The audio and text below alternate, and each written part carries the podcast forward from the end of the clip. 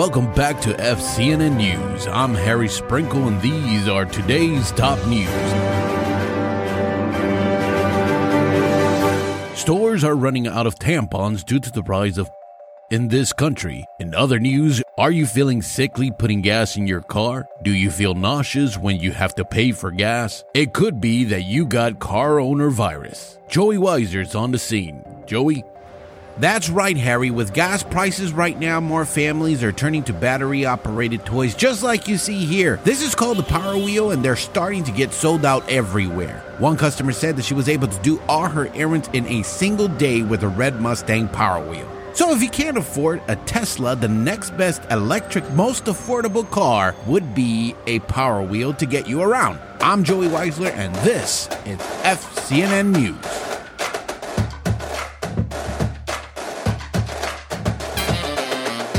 Place, we ain't caring about your feelings, yeah. Anytime, any place, you can feel it here. Steven Daniel out of space, so we clear the air. Any topic and it's safe, so just be prepared. Don't assume, keep it straight, we might keep it fair. The news page, we gon' keep it real. If you tune in, then you sick for real. Fuck a Bluetooth, we took the red pill. Every image in the video, talk about it. Different views on the subject, we must talk about it. At the end of the day, we just talking, homie. Only me in the room, but it's like a party. Introducing Steven Daniel, author, artist, all around great guy.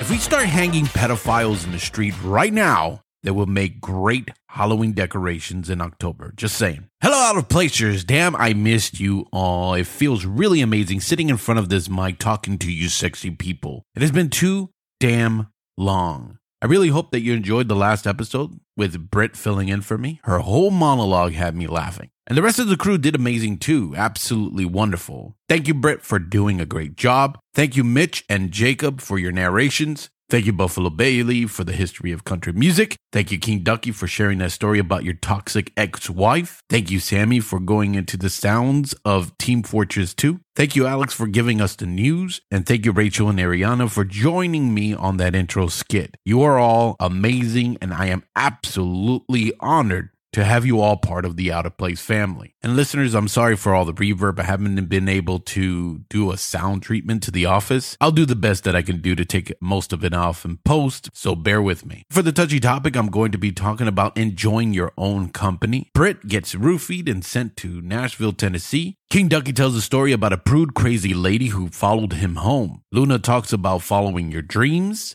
Alex talks world and local news that includes Finland and how they are no longer allowing Russian citizens to have visas within the country. Sammy talks Danganronpa, and Buffalo Bailey talks mountain men. Then at the end of the episode, and this is one for all you loyal, lovely listeners, I'm going to talk about going cross country and detailing my adventure. Before I go any further, here's a call to action. Last year in the episode Be Like 007, the creator of Okurimono shared a script with me to create an audio drama. Some of you might remember the action packed VO nonsense segment that episode. For those of you new to the podcast or don't remember, here's a clip. So I thought you might appreciate another blonde. Who the f are you? My name is Rin Song-gen.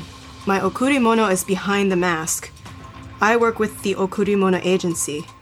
We don't only monitor the docks for shipments, which, by the way, is unfortunate for you, because you all are going to jail for a long time. But first, you will be giving us some information. Ha! Look at you.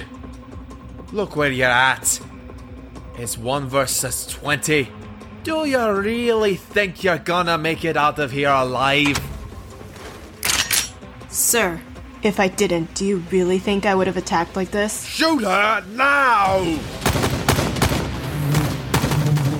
If you like what you heard, listen to the full segment in the Be Like 007 episode. Season 2, episode 9, and it's 51 minutes and 30 seconds in. Anyways, the creator of Okurimono recently released a webtoon with a couple of characters that was part of that audio drama. It was really cool to see them come to life like that, so please check it out. It will help support the creators. The link to the webtoon will be in the description. And I wanted to say this one more thing before we go on to the touchy topic. America f***ed up.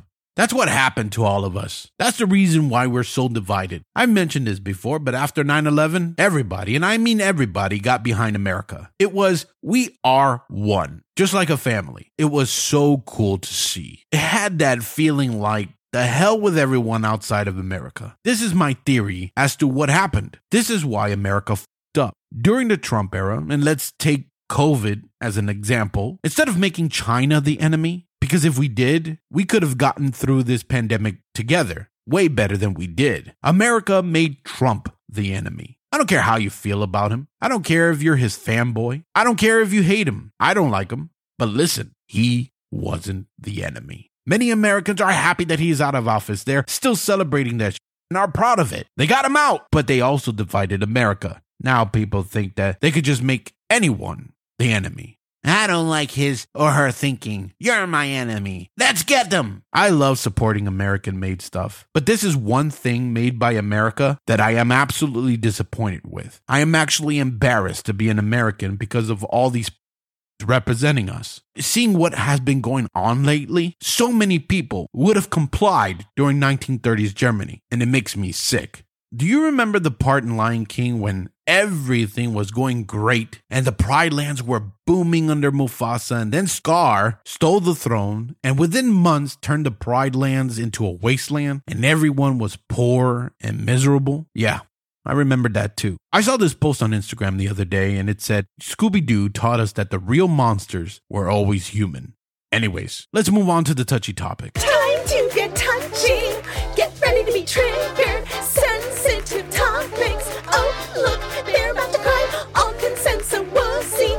Nobody likes a snowflake. What is Steven's problem today? Mr. Bean taught me one thing in life enjoy your own company instead of expecting someone else to make you happy. It's okay to travel alone and tell no one. It's okay to live happy and not involve anyone because the honest truth people ruin beautiful things. We all go through life thinking we have to be the perfect spouse. We have to be the perfect partner, the perfect parent, the perfect friend, the perfect sibling, the perfect employee. We need to be absolutely perfect at all those things in order to feel great, to feel happy, to feel accomplished. Listen, your spouse or partner is someone you are for them. A parent is someone you are for your child. Your friend is someone you are for your friend. A sibling is who you are for your brother or sister. An employee is who you are for someone else. But ask yourself this who are you for yourself. Who are you when you're not clocking in to fill all those roles? If you're having a hard time thinking of who you are or thinking that there is no person after all that, it is time to change that thinking. It is time to start enjoying your own company and figure out who you are. It was not easy for me to figure out. One of the things that made it hard, and maybe you went through the same thing, but when you were a kid, did your parents ever do that thing when you were sick or they would say something like, if you're too sick to go to school, then you're too sick to watch TV or play video games or play with your toys. That is one of the things that made it hard for me to take rest days or sick days without feeling guilty. I felt unproductive. I'll be sick as shit and I would force myself to keep working. No binge watching a show, no gaming when my body just needed to rest. Still to this day, I still see my mom in pain and she is constantly on the go, never taking a break when she needed one. If you went through the same thing, then you know that we have built a negative association with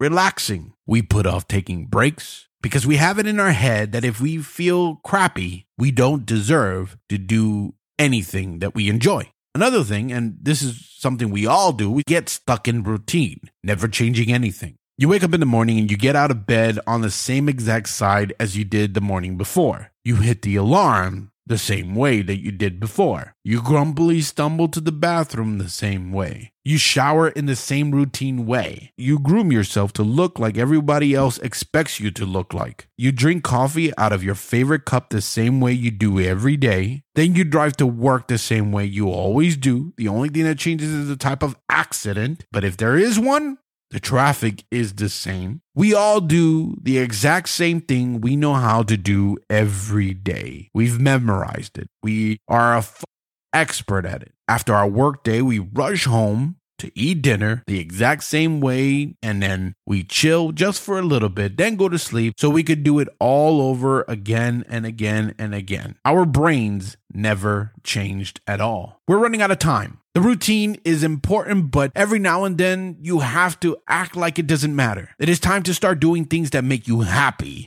Since we're running out of time, we have to live that day like there's no tomorrow because you're not promised a tomorrow. What brought this on? What made me want to talk about this? Before 2022, I always felt guilty doing things on my own. I would rarely do it. I would go to the movies alone every now and then because I really wanted to see some movies that my wife doesn't really care about, like the Marvel movies. I would eat at restaurants on my own, but it was always attached to the movie outing. Other than that, the only time I would be on my own was to do errands. Last September, my father in law had a conversation with my wife saying that I deserve a break. Somehow she was convinced, and they booked my flights and everything, and to head for Orlando for a week in January. Just me and my father in law. Everything was set up in a way that it, when they did tell me about it, I couldn't fight back. So the guilt started building up. How dare I have a good time without my wife, kids, parents, and siblings? Then January came and it was time for the trip. Even though I was with my father in law, there were a ton of moments that I chilled on my own. I came back home feeling guilty, but only because I enjoyed it too much. In November of 2021, my wife bought me a three day park hopper ticket for Disney California and Disneyland. One of the days was used to go with my brother, which was why the reason she bought it. Then I had to use the other two days before the move. It was way too expensive to have all of us go twice, so I went by myself. I enjoyed going on my own. Don't get me wrong, going with a friend or family member is so much fun, but I tell you, it was great going at my own pace. Then driving cross country, I found myself taking moments to enjoy the hotels that we were staying at alone, just chilling. And that's when I decided to talk to you, lovely listeners, about enjoying your own company. I learned to enjoy my own company. Loving myself was going to be extremely hard. It was challenging, but slowly I overcame loneliness. I have learned to find time for myself as well as with my family and friends. I no longer feel guilty telling people no. I enjoy being able to feel at peace. There were moments when I was alone that I got bored, but now I realize that the only reason I was bored is because I was avoiding doing the thing I really wanted to do. Things that I would absolutely enjoy. I would sit there at a movie theater feeling awkward. There was nobody to talk to. I was just sitting there hanging out in my own thoughts until the movie started. It takes practice. Think of how many times you saw a random person in the coffee shop all by themselves and not doing any work of any kind, just sitting there reading a book. You probably started assuming that this person is a lonely person that has no friends and family. Maybe it was in a coffee shop. Maybe it was on vacation doing the same thing. Whatever it is, they were just chilling by themselves. You can become one of those kind of people. Like I sort of implied in the I'm Lonely episode, being alone is not when you're absolutely devoid of relationships and a friend. Being alone, you get to know yourself. You get to learn how to love yourself, learn to not be afraid of spending time with yourself. One of the things that I learned is that I am the person I'm going to be with for the rest of my life. So I figured it's probably important to learn to enjoy my own company for my well being.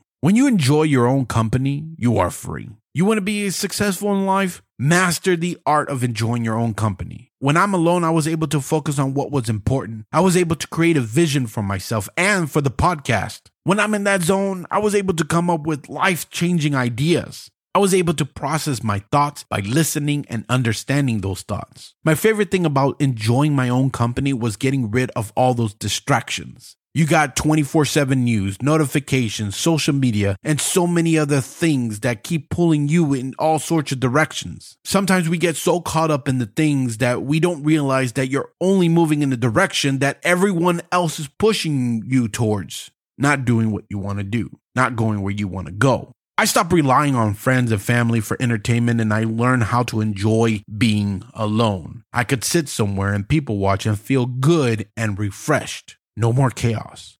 No more noise. If everyone I know decided to ignore me and leave, I will always have me. So, what are the steps? How do you enjoy your own company? I got an oversimplified 10 step guide that will help you. So, let's quickly go over them. One, be happy with yourself. When you're not happy with yourself, you're not going to enjoy your own company. The hell with looking and acting like someone else them. Love who you are. You are unique and you are absolutely fantastic. That also means love your body because feeling good about your body can make a huge difference on how you go on. If there's one thing that you hate about your body, then find five things that you love about it because no matter what anyone says, you are beautiful. Two, Create a life that brings joy. I covered this topic in our Finding Joy episode that explains how hobbies and other interests outside of school and work will always give you something to look forward to. It will help you become a well rounded person. Three, clear your mind. Think of what you went through with the whole pandemic. We felt anxious and uncertain about the future because there was a constant negative news about it. Maybe it's work or school or just having a busy schedule that makes it feel like a million things going on in your mind. When your mind is full of this craziness, you become stressed out and it could ruin your day. There are plenty of things that you could do to clear your mind. The first thing you have to do is take a deep breath, then focus on the present. Stop worrying about what happened and stop worrying about what could happen. Four, remove negative self talk. It's easy to talk about yourself, it's easy to talk down about yourself. I did it all the time. You've heard me call myself a fat ass, but I want you to listen to this clip of Abria Joseph talking about removing negative self talk. The subconscious mind and the conscious mind doesn't know the difference between negative or positive energy. It just knows it as energy. So the subconscious mind, if we're saying things to someone, you'll never be able to do that. That person's subconscious mind, mine, will say, wait, I can't? Oh gosh, okay, put that away. But the conscious mind, educated, smart, very cerebral, will say, wait, no, I'm smarter than that. Wait, I, I can stop that as long as I'm aware. How do we become more aware? We have to question the thoughts and the stories or the voices that we have within our mind. If you do not, it's fine.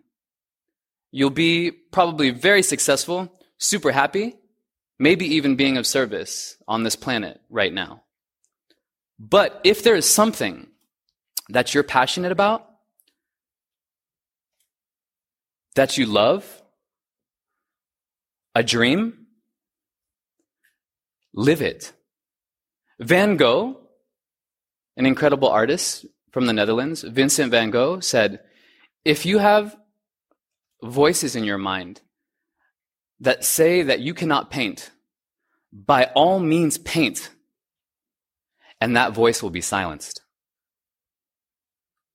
The idea is this only we can conceptualize and understand what's going on in our mind. So only we can really acknowledge it and start to notice if it's of benefit to us. If you want to watch the full clip, the link will be in the description to check out after this episode. Five, appreciate the little things in life. It could be a beautiful sunset or sunrise, could be jamming out to your favorite song, could be chilling with your pet. The point is that there is always someone who is less fortunate than you. Those little things you take for granted is someone's dream. Even though I don't live in a mansion, I am thankful that I have a place that I get to call home. Be thankful for what you have and be thankful for the people that you have in your life because you already know that life goes by in a blink of an eye and that person you're thinking of right now may not be there tomorrow. We're always spending so much of our time worrying. We don't see the world and all the small and beautiful thing it has. The world always seems dark when you're caught up in the news and social media. But the world is not 100% dark. It may seem like it. It may seem like you'll never catch a break. That all you could do, that all you could focus on is how the world was mean and how you don't want to be part of it anymore. As soon as I started seeing the little things, that brought nothing but positivity into my life. That is when I started smiling more. I felt alive. I started appreciating every little thing. The sad part is that most of these people who appreciate things always had a near death experience or something like that, or about to die. I ended up constantly looking for more little things, and I would see them everywhere. I saw the world filled with millions of little things. The little things that gave me happiness, joy, peace. Look up from your phone, or TV, or computer screen. Look around you.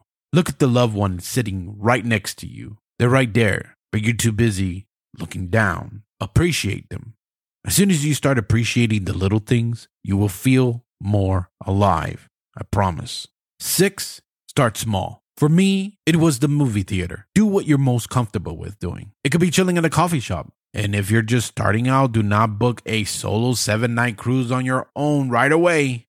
You got to work up to it but try new things. Get a notebook or a pen or use your phone to write down whatever interests you. It could be signing up for a cooking lesson or signing up for a 5K run or going fishing. These are smaller activities that can be done on a regular basis. Number seven is put your phone away. I know I just talked about this in five, but this one's important. It would be hard, but I tell you, you will feel more relaxed and enjoy those solo moments even more. In that January trip, I forced myself to keep that phone in my pocket. I only took it out to interact with my father in law if we needed to meet up or something, to play music while I was chilling and relaxing, and to plan Disney stuff during the trip with their Disney app. Scrolling through the social media and texting takes your mind out of the present moment.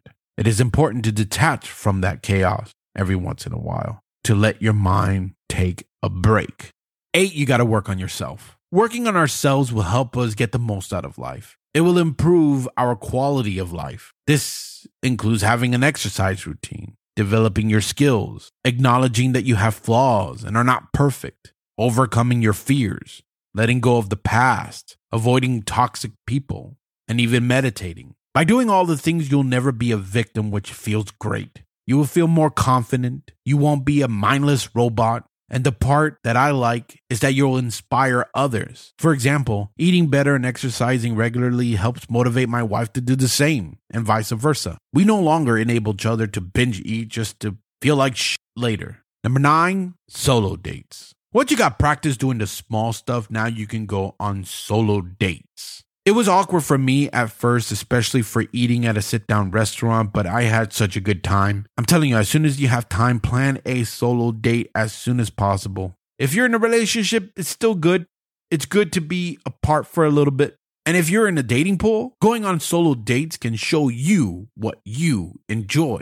You will be better equipped to advocate for yourself in future relationships. You know, Many times on these solo dates, and maybe it's because I'm a talkative person, I still meet people all the time. If I'm in a restaurant, the wait staff is almost weirded out by seeing a person eating by themselves, but I usually have great conversations with the wait staff. If I'm at Disney, I'm enjoying talking with other Disney fans in the lines when the opportunity presents itself. Usually at Disney, uh, what I'm wearing always gets people attention. I always wear a fedora with the bow tie I got quite a few Disney bow ties. I just bought one recently for the Mickey's Not So Scary Halloween party that we're going to be going to on August 30th. I'm looking forward to that. It's a Jack Skellington bow tie. During Christmas, I usually wear a red shirt with a Disney white bow tie and my Mickey plaid Santa hat. So I stand out. So people visiting and cast members are always starting conversations with me. The point is, many times I'm not really alone at these outings. I'm just not there with people I know. And the last thing Number 10 is go on a solo trip. After getting practice on going on solo dates, it is time to go on a solo trip.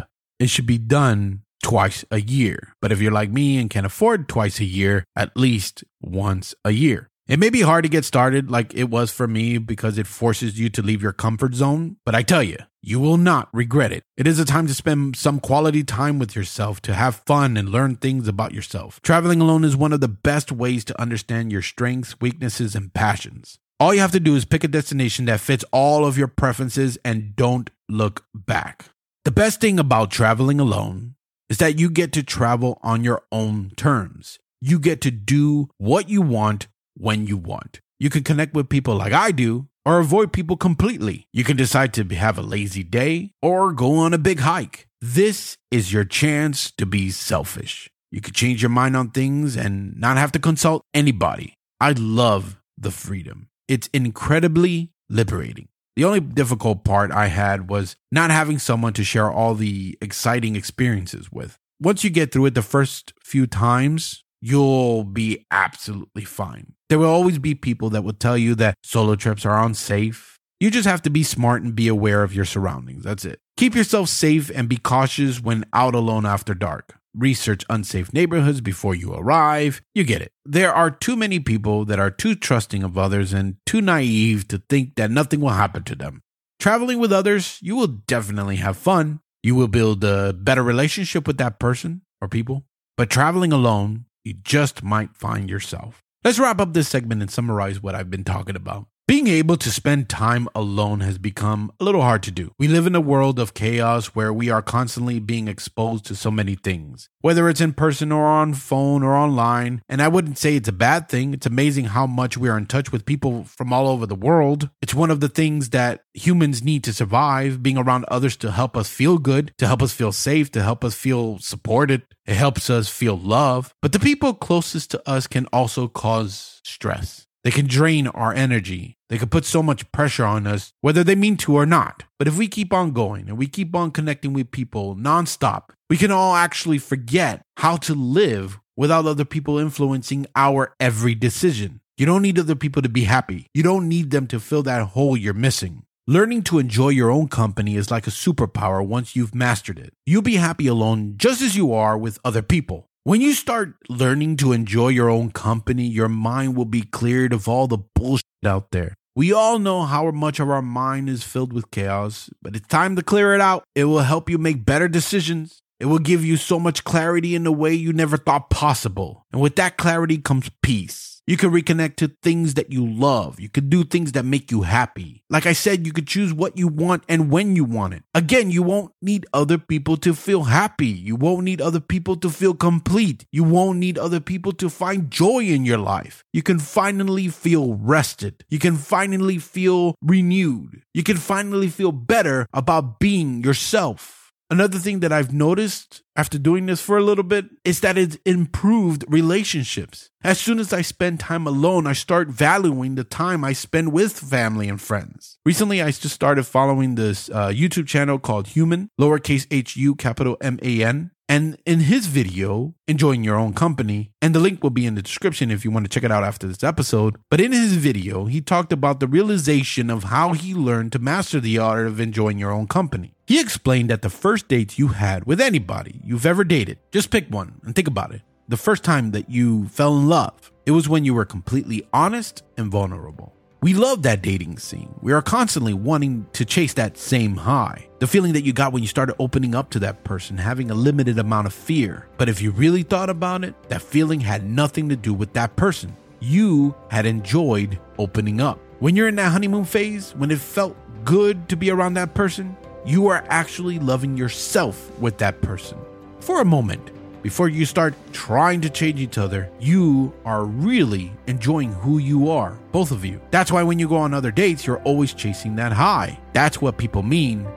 Oh, the magic went away. Because you stopped being yourself. The way you opened up when you started falling in love is what you need to feel about yourself. You need to fall in love with you again. Mastering and enjoying your own company is the best gift you can give yourself. Hey kids, it's the Britt Nolan Show, where you'll see that your mom's a holy moly. You won't learn anything except moaning on your neighbor's ring. That's what you get when you listen to What the Britt. You'll realize that we're all just pieces of shit, soon flying with pooping rats on it. Ask me why I'm so high. Drop the pants and show off your big giant ballroom. The place where we can all play together forever and ever. Here is Britt sitting on a bee. Hey y'all! During my descent from living in Nevada to living in Florida, I got lost along the way and found myself living amongst two pit bulls in the country lands of Tennessee. And somehow I, along the way, I also got this accent that I'm just trying to shake it off. Alright, so it was a really, really chill week that I actually got to spend in Tennessee. I had way too many baths because it was so humid that I always felt like I was dirty. And uh, I guess that humidity is just not going to go away because it's the same way here in Florida. And there was this endless supply of hornets that as soon as I walked outside, they just wanted to penetrate me. And I knew that Dorothy was no longer in Kansas. Actually, like the day before I left Vegas, it was raining. It hadn't rained in like almost 200 days. I can't even remember the last time it rained. And then it rains right as I'm about to leave. And it has not stopped raining since. So, my last real night in Tennessee, I decided I'm gonna go see what this city life is about. I'm gonna go see some Nashville country music. And by doing that, I actually went to go see a pop artist that I'll tell you about a little bit later. But to my dismay, Nashville and downtown Vegas were like ugly twin sisters. One of them had a giant hairy mole, and the other had a missing tooth with all the rest of the teeth threatening to fall out. One of the first dead giveaways that Nashville and Vegas were very much the same was all of the neon signage. In your face, look at my lights. You better stop in this bar then that bar, and then that bar, and that'll take you through the end of next week. And also in Nashville, there was all these brands that reminded you that they're pretty much the same thing as Vegas. There was cabbies, there was guitar shops, hotels, bars, and even a music group that all branded themselves with Nash Vegas. Not just Nashville, Nash Vegas combined. In lieu of my night on the town, I would like to go over some of those findings. The music in Nashville, it was limited to this like modern country pop with a light mix of like edgy as country rap. Think of like Old Town Road and Give Your Booty Some Kind of Dip. And then for you old farts, there's like this Nelly Tim McGraw mashup song called Over and Over, Over and Over My Head, and something over and over again. Mm-hmm. There was party buses everywhere in Nashville. Pretty much the same way you'd see in Vegas, but they were like stripped down, topless double-decker buses with girls that are holding alcoholic beverages, slashing them around, getting their groove on with one another. Very little amount of men on those buses. Nashville's party buses were nearly only women, who appeared to be waiting their debut on the newly reprised Girls Gone Wild or Chicks Be Crazy, sloshing their solo cups around, further flattening their light beers. Ugh. You ever have a flat beer? Not good. Vegas, though, screams healthy at any size with Lizzo as their brand rep, as they have these Fat Tuesday branded yardstick length drinks that are poured with something called Rum 51 Death. And by healthy, yes, you can add a piece of bacon, a Twinkie, a Twizzler straw, you name it, because nothing says healthy like a heart attack shake. After the sun goes down, look to your left, Look to your right. Either city, you'll find a diverse supply of police officers actively using excessive force. If you whip out your camera, they will impolitely tell you to get out of their field of view so they can continue taking turns beating their victim as their baby mama cries, Oh no! inconsolably off to the side. The homeless population in Vegas is more prevalent because they have access to more drugs Duh. You know, they're right near California, which the government literally just tosses out needles to people. Nashville's sludgy sidewalks are riddled with puke that would have otherwise evaporated in the blistering heat of Vegas. Either city, you can find places to waste your money at that attract people by labeling themselves as RuPaula Abdul's legendary legends. Nashville includes Gary Busey's Friends in Low Places bar, Florida Georgia Line's I Love This Bar Bar, and the upcoming Eric Church Mystery Restaurant. Vegas, a little bit more diverse, has offerings like the Toby Keith Bar, the knockoff Kat Von D Tap My Tit Shop, and Shaquille O'Neal's Big Nashville Hot Fried Chicken Kitchen. Both cities offer free entertainment to spectators, but either choice is moderately disappointing, but you're not allowed to complain when there wasn't an entry fee. During my time living in Vegas, I went to see Three Doors Down multiple times. I saw Christina Perri do an intimate show at a piano bar in the Cosmopolitan. You couldn't even pay people to go see a free Smash Mouth show, and there was always something to do. In Nashville, I waited two hours to see Gavin DeGraw pimp his underground bowling alley, play five songs over the course of 30 minutes, and do a mic drop and then walk off stage. Yes, this is the not so country pop artist that I went to see, and my 15 year old self would have loved it. Unfortunately, I'm about 18 years too late. Both downtown Vegas and Nashville offer marijuana minus the THC. Both won't advertise this, of course. Las Vegas casinos are federally regulated, so you gotta find establishments just outside of the tourist zones to get that high. In Tennessee, THC isn't even legal, but you can still get high off a Delta 8. However, my boyfriend was able to score fentanyl in both cities in the public bathrooms by waving his hands underneath his bathroom stall while his pants were pulled down to his ankles.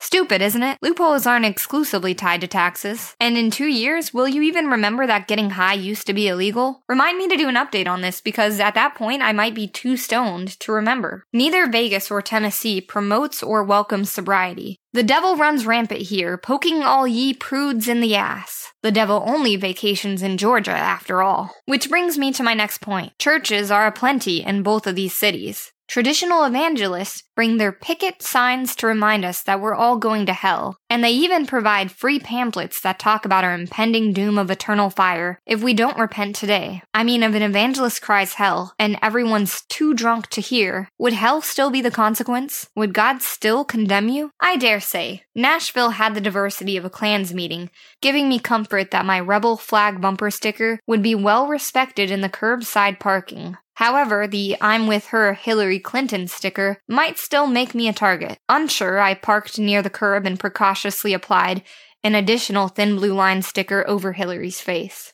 Nashville had a significant amount of signs declaring their support for the troops, while Vegas has a ubiquitous amount of minority supporting signage. The LGBTQIX something something he, she, otherkin stuff. And either way I see it, virtue signaling is part of the social norm in either dystopia. Did I mention that I'm a proud Democrat and we should definitely deport Republicans and not immigrants? I actually saw this as a bumper sticker way too many times to count on the road trip. Man, whoever thought of that made a fortune. I 10 out of 10 recommend that you go to both cities. Get awestruck at how eerily similar each city is. And notice that living your best life would usually include a skyscraper rooftop party, puking your guts out and having sex with a bride or groom on their last night as a single person. And also, you should never be afraid to fall off of a party bus while smacking a watch for pedestrian sign. Yes, that happened in Nashville. It's a it's actually a trademark. I hope that I've helped you with some of your vacation planning, and I'm totally stoked to tell you about my encounters with Florida Man in the future podcast.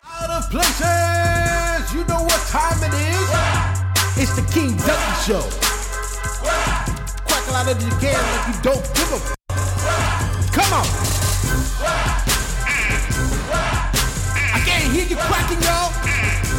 Come on, quack, quack, quack, quack, quack.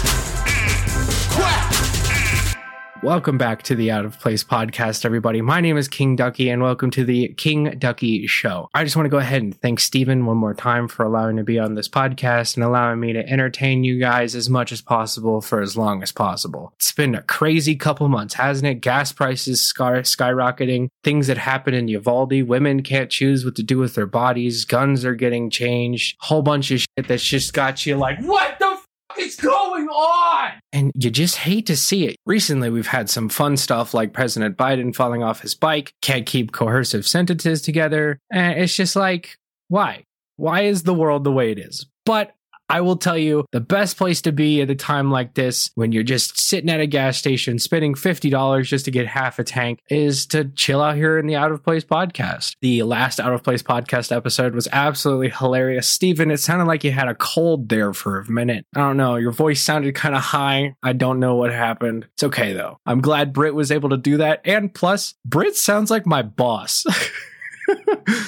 Could be co- confusing, but I'm not gonna say nothing. Over on the Twitch side, it's not much better. Um, Twitch and gaming in general. Twitch is uh, forcing everybody to lower their how much money they're making. Well, at least the big streamers, at least not like me. I'll still be making the same amount of money. Voice acting is getting crazy. Uh, COVID's coming back. I don't know if you guys realize that, but everybody I know is catching it again, and I've also caught it. I caught it last month, which wasn't fun. I literally caught it the day after I did my stuff for the Britt episode. It wasn't fun, but it was a lot easier than both of the other times that I've caught COVID. I've caught it three times, been vaccinated four times now. It's fun, fun, fun, fun, fun. I don't get the vax because the government told me to. I get it just because I'm trying not to catch it again because the first three times sucked. I don't want to do it again. It's not fun. So, anybody who has COVID, I'm sorry. I understand what you're going through. Andrew Tate has a class where you can learn to become a douchebag and all sorts of stuff is happening. Like, what is going on? It's okay though. So, how is everybody doing? Honestly, like, are y'all sleeping right? Are y'all eating? Ladies, I just want to talk about something real quick. How are y'all feeling about this whole overturn of Roe versus Wade? I honestly think it's kind of bullshit. I feel like women should have the choice to do whatever they want to do with their bodies, whether it's from getting a tattoo to all the way up to getting abortion. They should choose what they get to do. If I can choose to go get a tattoo, they should be able to choose to get rid of their their babies if they want to because sometimes it's not even a choice. You either do it or you die or if you don't do it the baby dies. Some shit like that. There's a lot of things that happen. A lot of things that are problems that could happen in the pregnancy, after the pregnancy, all sorts of shit. And I am sorry on the behalf of all of the people who probably treated you guys like shit on Twitter, on whatever site that you're on, saying that all sorts of random, inappropriate, honestly disrespectful bullshit. But that's just my opinion. And uh, banning of contraceptives. I don't even know if this is a real thing. Like I've looked it up. I can't find anything. But if they try to get rid of condoms and IUDs, I don't know if that's the right word for it, but like birth control pills, like they just want people to uh, get pregnant. or they're forcing guys to get a vasectomy and women to get their tubes tied. It's stupid as shit my friend over on Discord, he sent me a, a, a, link saying the reasons our grandparents have lived so long is due to STDs. So we have a running thought that the government wants everybody to be immortal, and that's why they're banning contraceptives, is so that everyone will start catching STDs. And if that's how you be immortal, I don't want to be immortal. Immortality is not fun. that's why vampires are so mad, because they have an STD.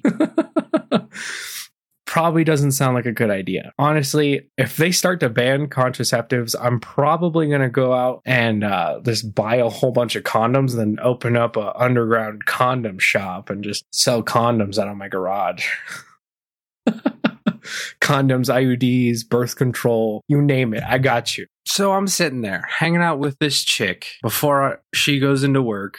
I drove her to work and I'm like, hey, why don't we move things a little bit faster here? And I move in for a kiss, right? Five seconds of like just like grabbing her head to try and like pull her into me. Next thing I hear is, sir. I look over to my right, nothing. I turn the radio down thinking it's my music. Uh uh-uh. uh I look over to my left outside my driver's side window. Here this lady is yelling at me, sir. I turn my music down a little bit, right? I roll down my window and I'm like, Can I help you? She's like, Sir, you shouldn't do that where people can see. I was like, Nobody can see. I'm all the way on the other side of the Walmart parking lot from where people are parking. Literally just us here. I don't know why you're over here. She's like, My kids are watching. I was like, Oh, good teach them how to treat a woman. They're all little girls. And I was like, uh, do I look like I give a I guarantee like half of those will like women. That's just how world is today. And she's like, Sir,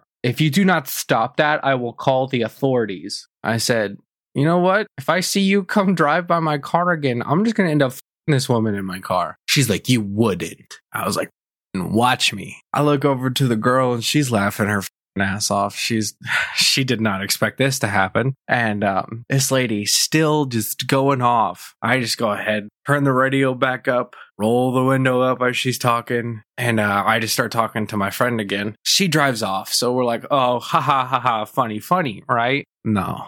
So as she gets out of the car to go into work and do her thing, and I drive off. Apparently, she drives back around to harass her a little bit. I have no idea why. And then, as I'm leaving the parking lot, I see her truck and like all four of them with a phone out recording. And I'm like, there's no way they know this is my car. Like, seven people in my town drive this car. Lo and behold, she follows me home. And as soon as I get in my car, she's and sitting there laughing. And then after I see that they all have their cameras out and they're laughing at me, and I'm like, why are you guys laughing? She mimics that she can't hear me with her ear. So I just walk up right up to her truck and I'm like, hey, what the fuck is your issue? Is this how you're going to teach your little girls how to act when they see something they don't like? Teach them to follow people home. I literally told her, I was like, you know, that's how you get shot, right? She's like, well, you're not going to shoot me. I was like, no, because I'm not insane, but do you not know what world we live in these days? There was no idea you could have known that I wouldn't have shot you. Shot you and all sorts of stupid shit, like blew up your car. Like people do some crazy shit when people drive up to their houses or follow them home. Very paranoid world we live in. She's like, Well, I just wanted to get your license plate and your house information so I could put it on Facebook. I was like, Go ahead, put it on Facebook. I don't give a shit, but do it like after I get in my car. Be more sneaky about it. I knew you were following me home because you were on my ass the whole time. Just insane how crazy people get. Guys, if anyone listening to this podcast is a Karen like that, if you're going to follow somebody or if you're going to do your Karen thing, I'm not outing you. I'm not telling you to change your ways. If that's what you like to do, go for it. Don't follow somebody home when they know that you're following them home. Don't get hurt or do get hurt. Honestly, I don't give a. F- but I hope that you guys stay safe. But I'm just some dude on the internet, so you don't have to listen to me.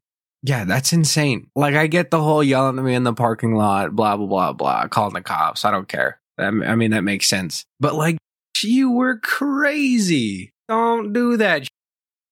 I got one more thing I want to bitch about today. Um, that's HR 1808. Uh, I know every pro gun guy here in all of the world is like, oh no, H HR 1808, it ain't gonna pass. It f- looks like it will.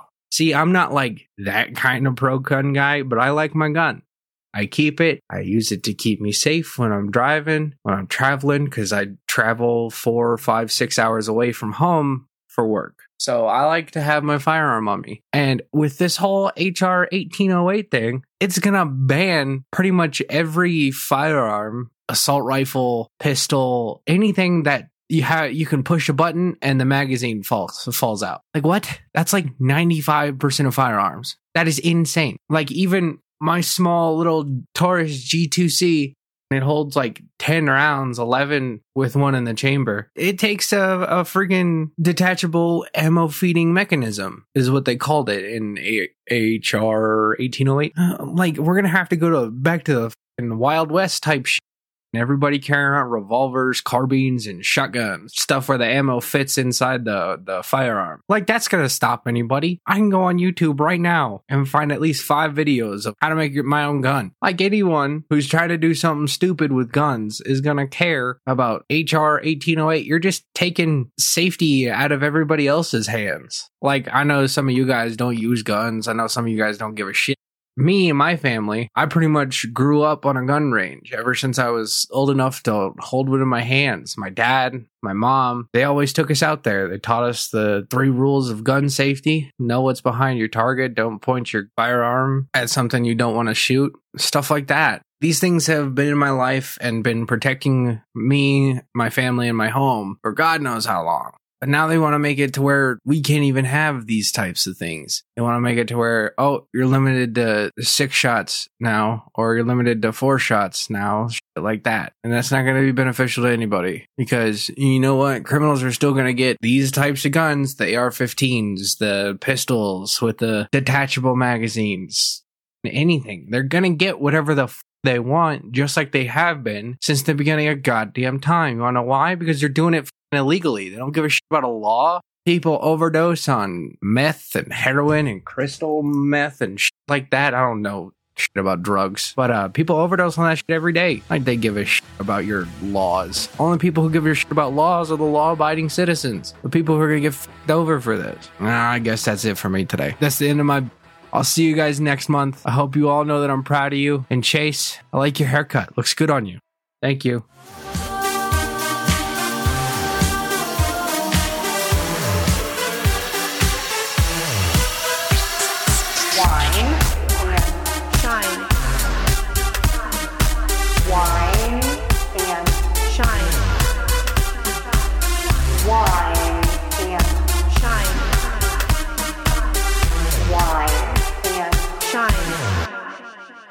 Lovely people. It is me, Luna Wilson, and welcome back to the Wine and Shine podcast. I missed an episode and I feel terrible about it. And the reason for it is because I was out of a computer. But I find it funny how Nowadays, we live in such digital technology times where you can practically do anything anywhere. So while I was out of a computer, I figured that I can record on my phone, which is what I'm doing right now because I just had a topic pop into my head that I really would love to talk about. And in this podcast, I want to talk about how you can achieve your dreams because this is something that's been on my mind for quite a while now and I feel like I just want to put it out in the open and maybe whoever listens to this, it can probably help you too or give you the push to go out and follow your dreams. So my story dates back all the way to when I was 10 years old. For some strange reason, I had a very interest in acting and performing and I knew that's what I wanted to do. And also when I was 10 years old, cool fact, I also met Gabrielle Union, which she is so super nice. I, I even got a picture with her and everything. I attended her wedding, her first marriage. It was so wonderful. And how we met her is that my friends are mutual friends of her parents, if that makes any sense. And it's really cool to find out stuff like that. But I knew that in that moment that I felt like I was destined for an acting career. So lately I've been pursuing that heavily and sometimes you just don't know where to start in order to, you know, get a jump start on your dreams. But I'm here to remind you that since we all live in the digital age and we have practically everything at our fingertips, we have smartphones, we have smartwatches and everything like that. So if you are struggling to follow your dreams and you know, you don't know how to get from point A to point B, I strongly encourage you to utilize your sources. Like for me to become an actor, I have to Google more about the industry and more about what it's like to be an actor. And let me tell you, it's not easy work. It's a very competitive world but don't get discouraged. I mean, I can't say don't get discouraged because we're always going to get discouraged. Like, I am currently in a phase where I do feel discouraged because I'm like, I'm way in over my head. I'm crazy for wanting to do this and I'm crazy for wanting to do that. But then I remember that the actors that have made it in Hollywood have probably been, not have probably been, definitely have been where I am right now, where they doubt themselves and they feel discouraged. It doesn't even matter if you want to be an actor, it can be anything, whatever it is that you want to be. I just want to remind you guys all that no dream is too silly and it's never too late to pursue a new dream. If it's your passion, go for it because I feel like if you don't go for it, you will definitely regret it. And for me, this is something that I really want to do and I'm doing it on top of studying to go into nursing school and everything like that. And trust me, things get rather overwhelming sometimes and I'm like, well, I can't do everything. but then again, is that really possible or is that just like a very bad limiting belief? I feel like we can do anything that we put our minds to, which brings me to my next point that if you sit down and apply yourself to things, then you will get good results. Trust me, because effort will never fail you. Effort, effort, effort. Effort is everything. Go the extra mile. Put in the effort, put in the work, and the universe, God, or whatever it is that you believe in will meet you halfway and we will be halfway to whatever you want to get to. Sorry, I'm taking a sip of wine. Yes, I literally sit here and drink wine while I record this podcast because it is called Wine and Shine. Sometimes I wonder with the acting industry if there is a difference between men and women? Like, do men get more opportunities than women? I'm not really sure. I need to do some more uh, research in order to find that out because I am quite curious myself to see how that happens. But I do have some more topics that I want to talk about concerning men and women and dating. But for right now, I'm just going to keep it light, short, and sweet and talk about achieving your dreams because I feel called right now to just put out a message that hopefully inspires somebody and I could use the inspiration as well. It's like inspiration strikes at the most oddest of times. You can just be in bed, sleeping soundly, sleeping just so perfectly next to your significant other or by yourself or what whatever the case may be is and then all of a sudden you're like huh this dream is sticking with me for a reason i'm one of those people that believes that everything happens for a reason before i delve any further the wine i am sipping on at midnight is called Après Après is spelled A P R E with an accent S. I got this at Sprouts, and um, it's one of the best rosés that I've ever tried in a while. I have never really been that big of a fan of rosé because I like my wines to taste sweet. But anyways, back to what I was saying. Another point that I want to make is, you know, about believing in yourself. Like that's one of the hardest things to do. It's like you can have your friends, your family, your significant other believe in you, but when it comes down to yourself, it's really hard, and I don't know why that is. It's just a constant battle that I found, or that I'm finding to be, you know, an obstacle. But we just have to get rid of those thoughts and say, like, hey, I can do this, I can do this, I can do this. I can do this. And as for me, I would love to be, love, love, love to be a voice actress, but of course I still have plenty of things that I need to work on. Like the only accent that I can do pretty decently right now is a British accent. I used to watch those Harry Potter movies and I think that's where it all began. Like when I was like around the age of 10, 12, like I said, around that age, those ages I wanted to begin acting. And when I was watching Harry Potter, I was like, can I speak with a British accent? And I did it. I kept persisting until I got it, and I believed in myself and I did it. I think the reason why it sounds suckish when I do it for other people is because I'm nervous, but hopefully it sounds like a legitimate you know, British accent, and I hope so. But then again, sometimes my Texan accent comes out and it just ruins everything, and I'm like, I really hate when that happens. But I really encourage all of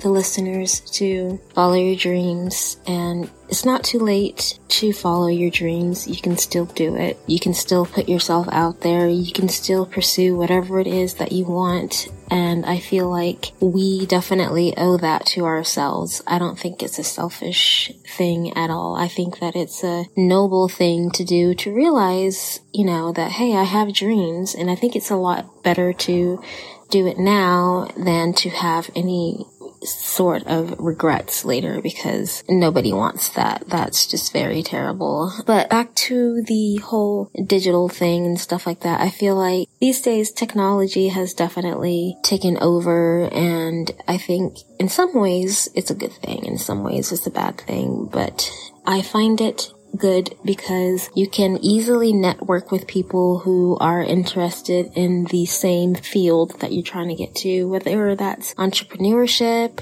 getting into acting, you name it. I feel like it's a good place to start and you have all of the answers at your fingertip about what do I need to do next and what steps do I need to take? And I think that goal planning is an important aspect of it as well to make short term goals, long term goals, you name it. Just grab a journal and start writing and that way you can stay on your right path. I actually started another vision board because I needed one. I'm one of those people who needs like a visual in order to do something because that's basically how my brain works. And I definitely suggest making a vision board or just posting positive affirmations to where you can access it and see it every day. And, and it just makes it easier because you can change it over time and align it to whatever your current dreams are right now. And I think that's the beauty of it. But really, I just say find your inspirations, find your muses, find whatever it is that makes you feel like, hey, I can achieve this dream. But it all starts with us. It all starts with believing in ourselves. So I think right now I need to take a moment,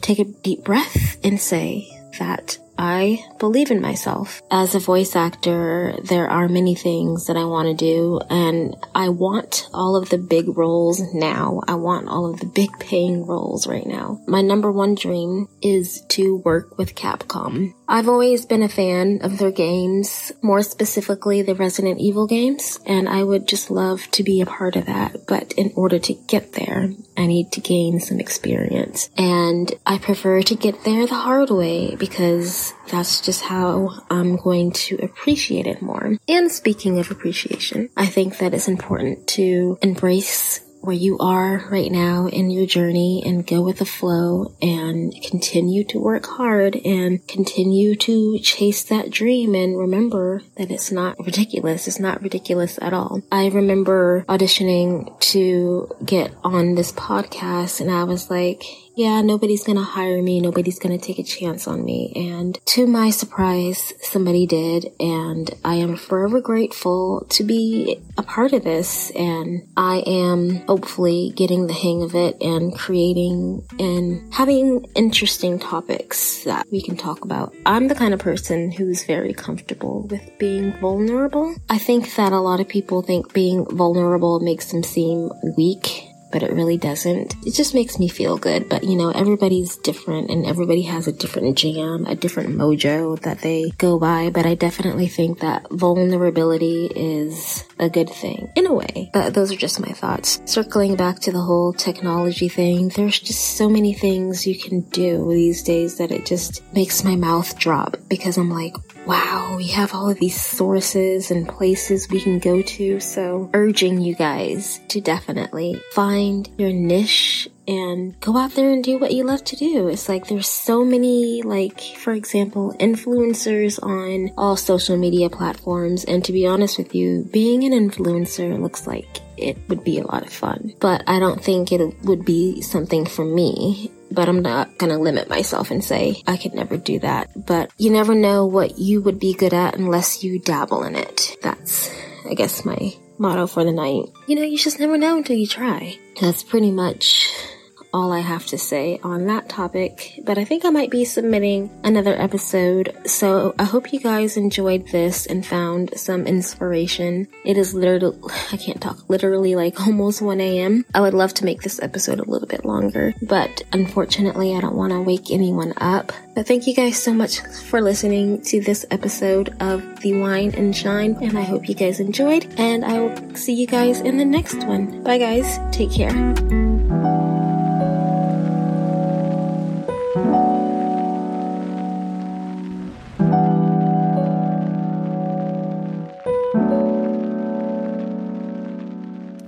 Hello and welcome back to Across the Circus. I'm your host, Alex Hopper. If you're a first time listener, Across the Circus is a show where we like to take a look at the news from abroad and here at home with the most unbiased look possible while also giving you the information you need.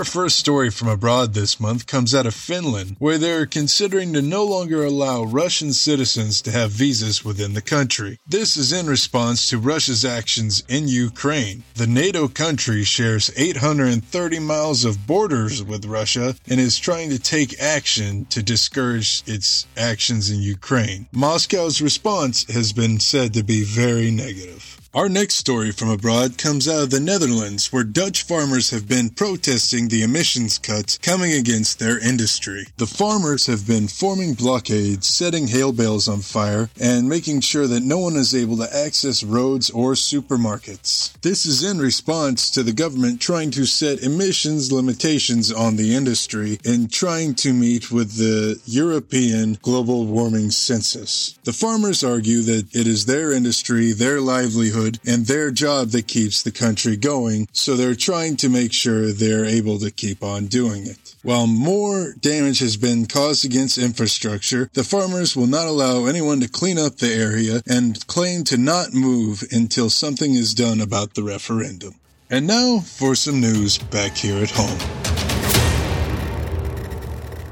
Our first story from here at home comes out of Kentucky, where at least 16 have died in the quote unquote epic flooding that has been attacking the state. There has been torrential downpour that continues and has taken at least 16 lives throughout the state. It has washed out rivers, roads, and all sorts of other places, causing the governor to activate the National Guard. Governor Andy Beshear said, This isn't over. While we're doing search and rescue, there are still real dangers out there, unquote. Our next story here at home comes out of D.C., where the House of Representatives have passed an assault weapons ban. The legislation passed the floor at 217 to 213, but it is not expected to pass the Senate. Our next story is about the Biden administration deciding to finish a part of the wall on the southern border in Yuma, Arizona. The action comes after Governor of Texas Greg Abbott's continuation of the busing of immigrants to D.C. as well as other parts of the eastern seaboard to demonstrate that it is affecting the entire country and not just those on the southern border. While running for president and during early office, Biden claimed that the wall was always a pipe dream and a dumb idea. But now he is committing to finishing the gaps in it in Yuma, Arizona. Our last story this month comes out of New York, where GOP governor candidate Lee Zeldin was attacked on stage by an attempted stabber during a rally. Luckily, Zeldin was able to grab the attacker's wrist and take him down before he was able to do any damage to him. We won't name the attacker for the attention, but he was arrested and taken away to jail and charged for assault with a deadly weapon. Zeldin continues his campaign unfazed by the attack. Well, that has been this month's edition of Across the Circus. I've been your host, Alex Hopper. I look forward to seeing you next month. Stay safe, stay informed, and remember to turn off the gas stove before you go to bed.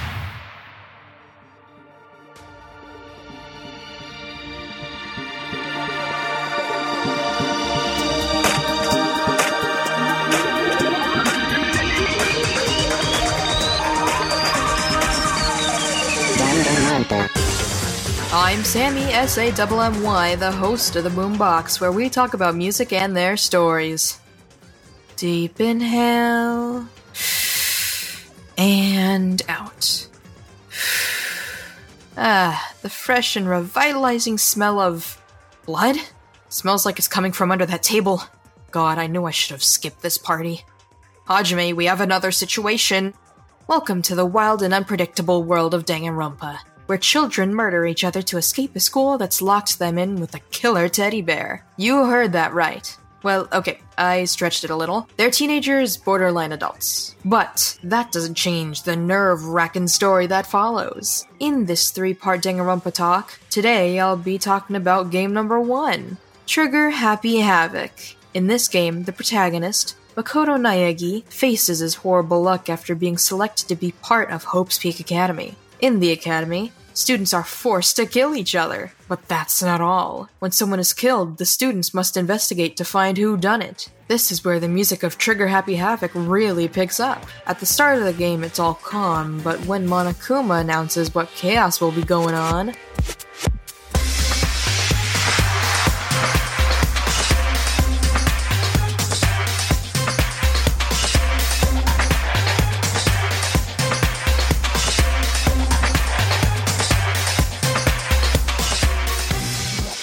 The chaos begins. With that, people start dropping left and right. Murder after murder, trial after trial. Music plays throughout the whole game. During a trial, which they hold after gathering enough evidence about the murder, intense, solemn music plays. Someone suddenly disagrees with your claim or alibi? New music track. Someone starts debating on something? Multiple music tracks. Someone is executed for murdering someone else? More tracks. Danganronpa is filled to the absolute brim with new exciting soundtracks and intense gameplay for all to enjoy. Uh, not all. Please don't expose your children to this. Lots of blood. This concludes part one of three parts of my Danganronpa series. I'm Sammy at the Boombox. Until next time.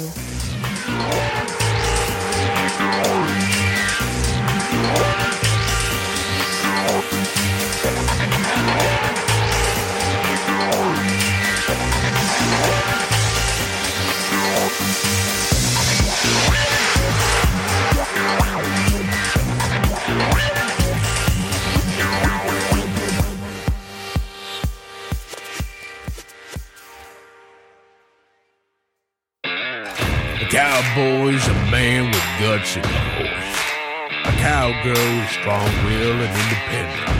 Have a tilt of your Stetson for ones who love the freedom of a wide open range. You with the dusty jeans, dirty boots, and rough hairs. Turn off the radio let the tailgate down. It's a Western life, and for me, it's all I need. Howdy, y'all, welcome back to High Noon. Today we'll be talking about the men, the myths, the legends, the raccoon skin cap wearing mountain men, meaning any of the pioneers of the North American Rocky Mountain West, who went to that region first as fur trappers, attracted by the beavers and virgin streams. Trappers became the explorers of the far west. The most experienced trappers were the French, who were joined by American and Spanish fur traders in the early 19th century. St. Louis was an important base for them for trading groups and trading caravans. Mingling extensively with the Indians, the mountain men adopted many of their manners of life and their beliefs as well as their love and adornment for their summer rendezvous, especially at Green River in present day Wyoming. An institution of the mountain men combining trade with recreation as permanent settlers arrived many mountain men served as scouts and guides but their way of life was gradually eliminated by advancing civilization well that was the mountain men we'll talk about their gear after the break Hey, you. Do you not like to touch dirt? Well, come down to Dirt Touchers. We'll touch dirt for you. Woo! Ain't that right, Cletus? That's right, boy. Dirt tastes is good. It's crunchy. No, Cletus. Dirt's for touching, not for eating. Sorry, Bobby. Just come down to Dirt Touchers. We'll move your dirt. Just call 1 800 Dirt Touchers. Look, Bobby, I found a worm. It's wiggly. Gone darn it, Cletus. There. Man, there's something wrong with that boy. Welcome back. Now let's talk about the gear the mountain men would have had. The mountain men would carry a gun and ammunition, pistol or a rifle, tomahawk, traps to hunt and catch beaver, a sharp skinning knife, and usually a larger Bowie style knife for protection and everyday tasks. Some sort of fire starting kit would always be carried as well. Now that we've talked about the gear, let's talk about one of the more famous mountain men. You're born John Colter first answered the call of the West in 1804 when he took off on a journey to the Pacific Ocean and back as part of Lewis and Clark's famed Corps of Discovery. Two years in the wilderness was more than enough for most of the expedition's members, but as they made their way home in 1806, Colter decided to shun civilization and strike out on a career as a fur trapper. He soon established himself as one of America's original mountain men and may have been the first white man to lay eyes on the Yellowstone National Park. A section of Wyoming's Shoshone River even became known as Colter's Hell for his descriptions of its geothermal activity. Colter was once wanted while fighting alongside Crow and Flathead tribesmen. The most legendary chapter in his career came in 1809 when he was captured by a band of Blackfeet while trapping near Three Forks, Montana. After killing his partner, the Indians stripped Colter's naked, gave him a brief head start, and then chased after him as though he was wild game, ignoring the rocks and cactus that were shredding his feet. Colter supposedly outran most of the warriors before disarming his closest pursuer and killing him with his own lance. The mountain man then staggered into a fort several days later. Having tracked over 200 miles, clothed only in a blanket, he would go on to participate in more trapping missions and have even more run ins with the Blackfeet before finally retiring to a Missouri farm in 1810. Alright, now our next mountain man is Jim Bridger. In 1822, 18 year old Jim Bridger joined up with the Rocky Mountain Fur Company on a trapping expedition along the Missouri River. The journey marked the beginning of his 45 year career. Saw him discover new routes across the frontier, survive an arrow wound to the back, marry three different Indian wives, and found a trading fort on the Oregon Trail. Bridger's travels took all the way from the Canadian border to southern Colorado. He made one of the earliest excursions to Yellowstone region and famously became the first Anglo-American to see the Great Salt Lake. Upon testing its briny waters, he incorrectly concluded that it was part of the Pacific Ocean. After the decline of the fur trade, Bridgers reinvented himself. As a trader and a wilderness guide, he helped blaze Bridgers Pass and Bridgers Trail, both of which were well traveled by pioneers and gold seekers, and later worked as a scout for the U.S. Army. Health problems eventually forced old Gabe Bridgers to retire in the late 1860s. But by then, his frontier exploits and endless supply of tall tales had established him among the greatest of mountain men. One historian even labeled him a walking atlas of the West. This is where our stories end. I hope all of you have a good high noon.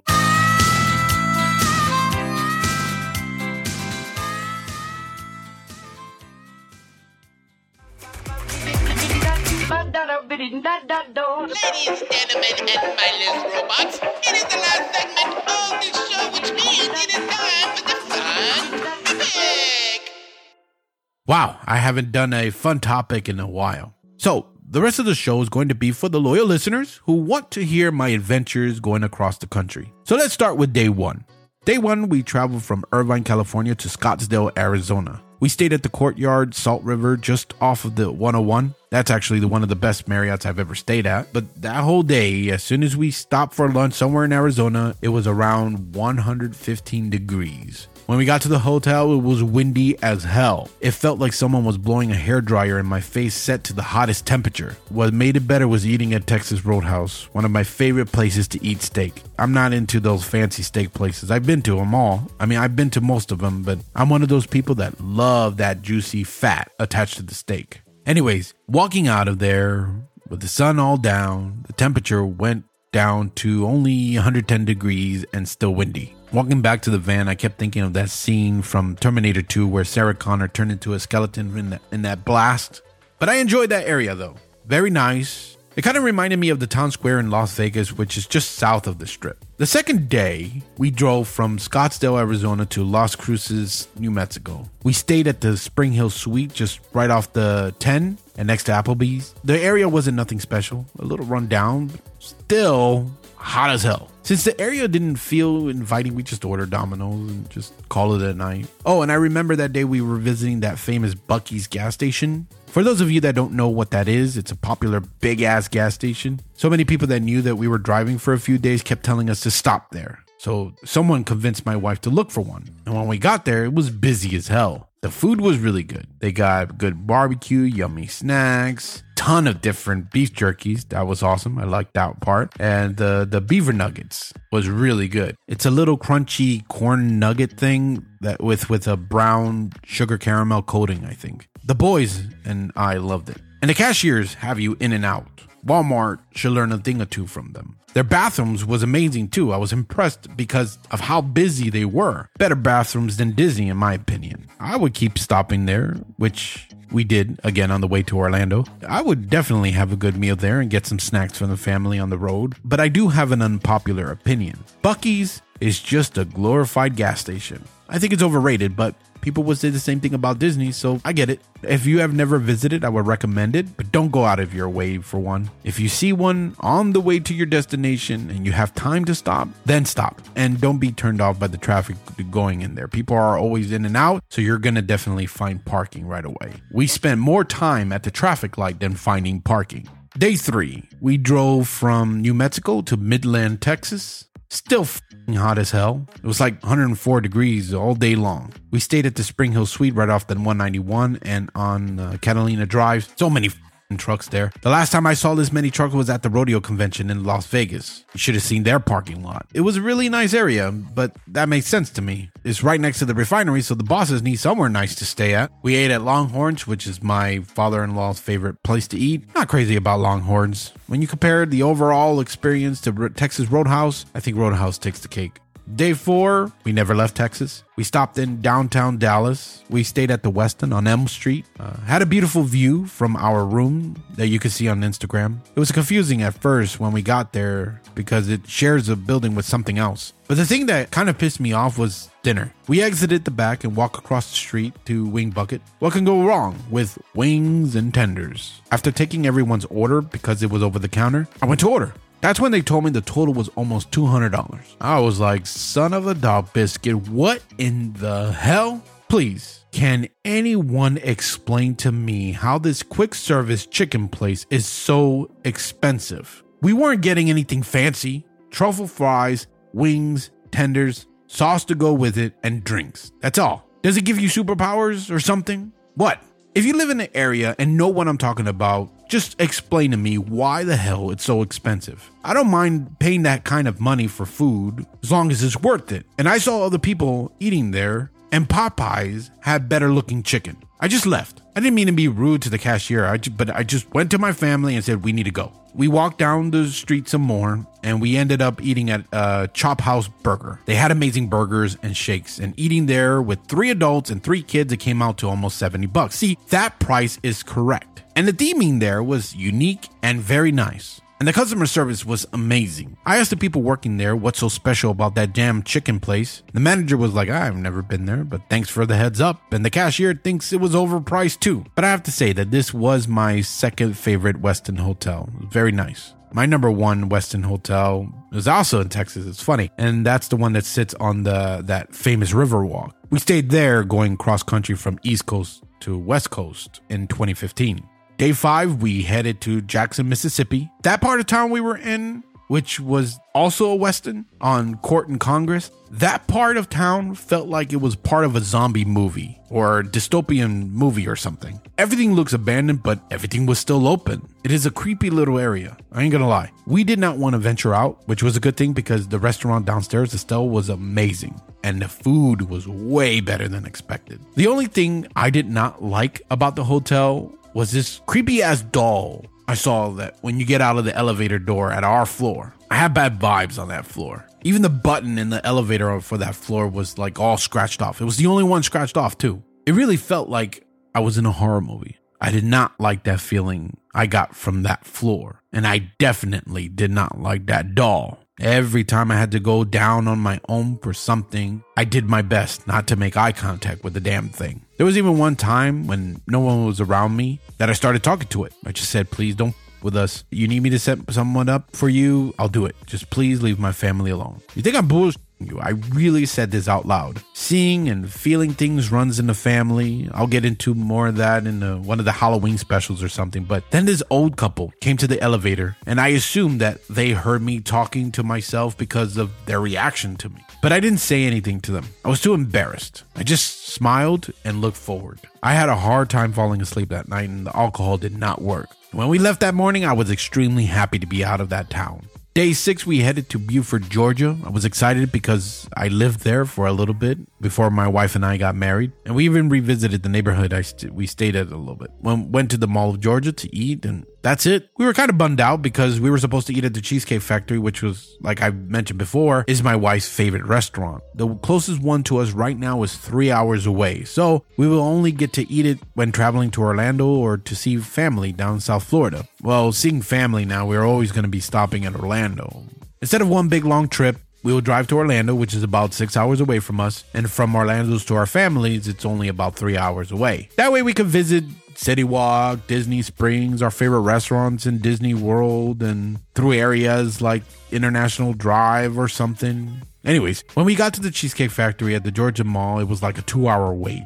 It was 7 p.m. and the kids were hungry. If not, I would have waited. I know that some of you probably thinking that why couldn't you feed the kids from something from the mall while you waited? Yeah, but they would be annoying as when I'm trying to enjoy my food because they're bored as f- so we didn't go. When we did get down to South Florida, we did have Cheesecake Factory with my parents. So the rest of the night there in Georgia was more of a nostalgic event. Day seven was our final long stretch to Summerville, South Carolina. I was so happy to be done with the long distance driving. I was tired of all the out drivers. They're a bunch of damn kangaroos. We came up with that to yell at the people on the roads so that the boys don't hear us yelling obscenities. It's funny when I hear the kids uh, yelling that after seeing a guy cut us off. They're yelling like, "What a kangaroo!" Love it. Anyways, there are so many kangaroo drivers that I'm sure you agree that you have your share of them where you live. But when you drive cross country, it's all day, every day, nothing but them. All that changes is the scenery and the cars. When you're coming from the West Coast, you start green and mountainy. Then it's dry grass and hills. Then it's desert and then more desert. Then it's green and hills again. And then it's forest.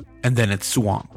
The kangaroos, and I'm sorry, but it sounds like it's sticking with me now, but the kangaroos in Cali drive Mercedes and Teslas. Arizona and New Mexico, they mostly drive Fords of all kinds. Texas, the kangaroos there drive big ass trucks. And here, I see a lot of big SUVs and Jeeps driven by the kangaroo drivers.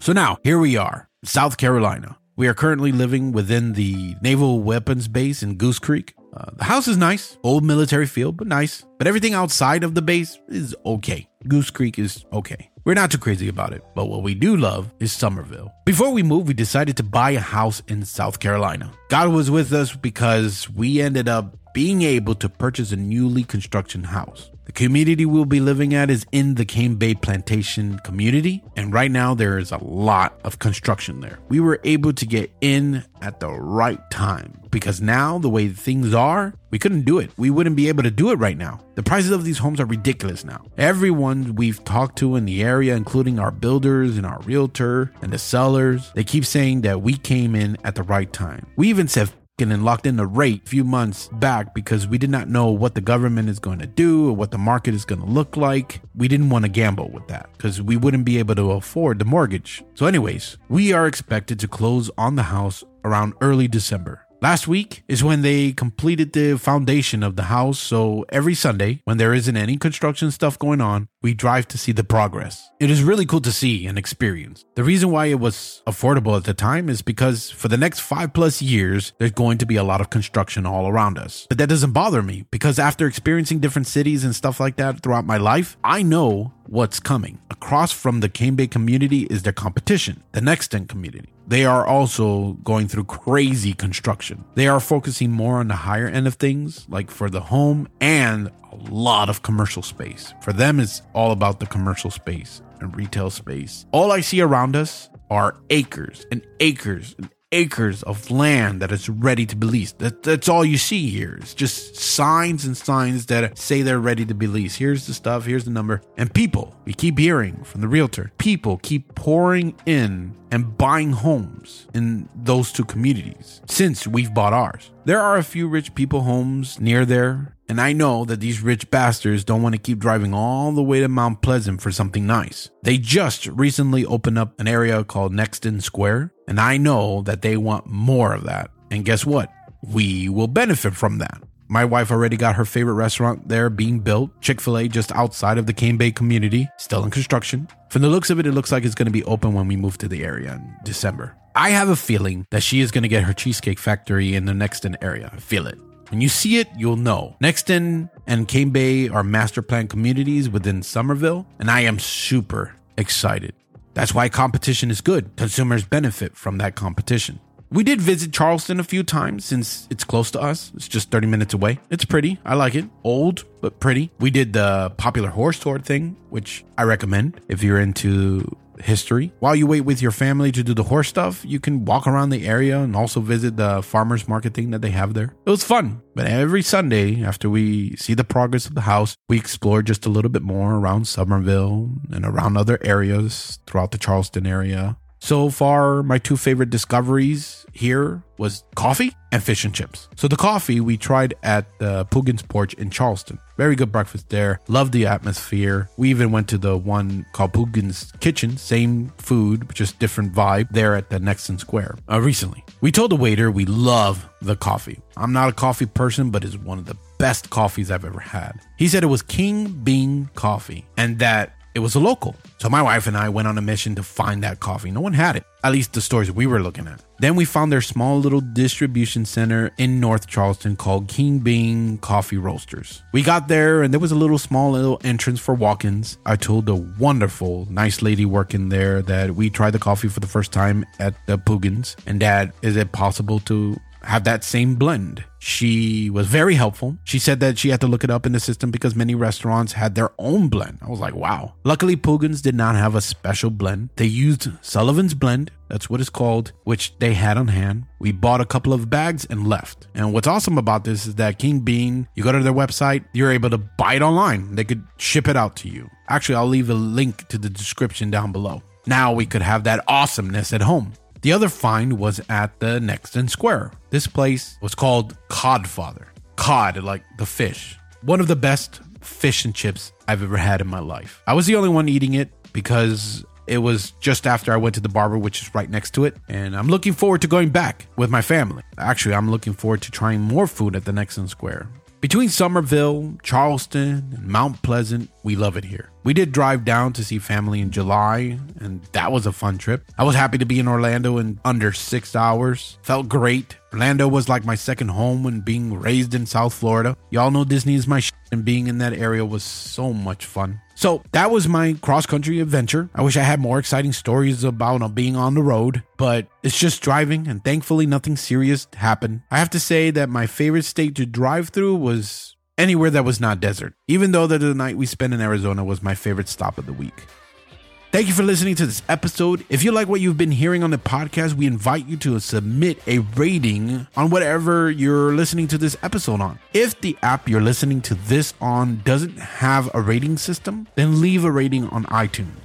This helps the podcast so very much. Besides word of mouth, it is another way to potentially attract new listeners. The higher the rating, the more likely people will give the podcast a chance. So please make sure to rate us everywhere you listen to Out of Place. Please also show some love to all of our wonderful hosts. If you want to contact them, all you have to do is click their links. To our loyal listeners who made it to the end, we love you, we appreciate you, goodbye, and always remember to smile.